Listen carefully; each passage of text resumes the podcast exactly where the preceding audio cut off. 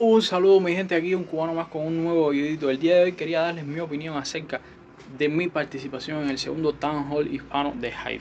Y la verdad es que di algunas opiniones que no gustaron. Yo lo sé por las respuestas que recibí a esas opiniones.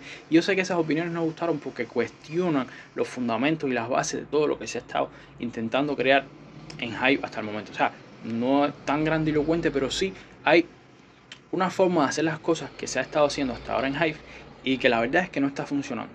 ¿Por qué yo sé que no está funcionando? Vamos con algunos datos, porque una de las cosas que me dijeron es que yo no conocía Hive y que no tenía la suficiente experiencia para estar dando ese tipo de opiniones. Es verdad, yo soy un creador de contenido nuevo en Hive, pero los datos están ahí y cualquiera puede analizarlo. Así que vamos con los datos. Mira, por aquí te dejo porcentaje de subida desde el once de septiembre, que fue el último mínimo que tuvimos en el mercado cripto, once de septiembre del dos mil veintitrés, Bitcoin, Solana, Link, Aave.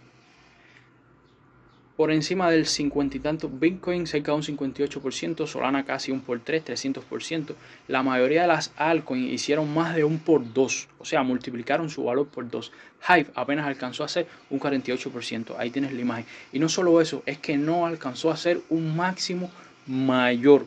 Mientras el resto de las altcoins, mientras el resto del ecosistema cripto tiene técnicamente hablando, si nos fijamos solamente en el gráfico, un gráfico alcista porque está haciendo máximos mayores, Hive no es el caso, y eso, primera evidencia de que las cosas no están funcionando, de que las personas no están interesadas, de que los inversores, los especuladores y los demás no están poniendo sus ojos en Hive. Segundo dato, tenemos por aquí cantidad de posts publicados, tenemos el gráfico anual y podemos ver por supuesto una tendencia bajista o prácticamente lateral, pero ligeramente descendente si vemos el gráfico anual. Si vemos el gráfico mensual, donde tenemos datos desde aproximadamente el año dos mil veintiuno, podemos ver claramente como la tendencia de participación de post, de creación de posts dentro de Hive ha sido descendente. Y por último, quería enseñarles este gráfico. La línea gris es la cantidad de usuarios nuevos que están llegando a Hive. La línea roja es la cantidad de usuarios activos. Desde dos mil veintiuno está prácticamente plana la línea de usuarios activos y la línea de usuarios que llegan también. ¿Qué significa esto? Que están, no están llegando casi usuarios y además hay poquísimos usuarios activos. Lo comentaban el otro día, menos de diez mil usuarios activos en el mes. Es verdad.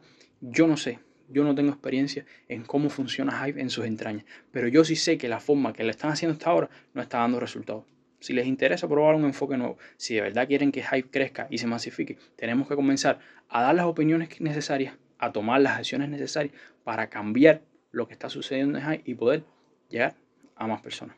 Nos vemos en el próximo video. Chao, chao, chao.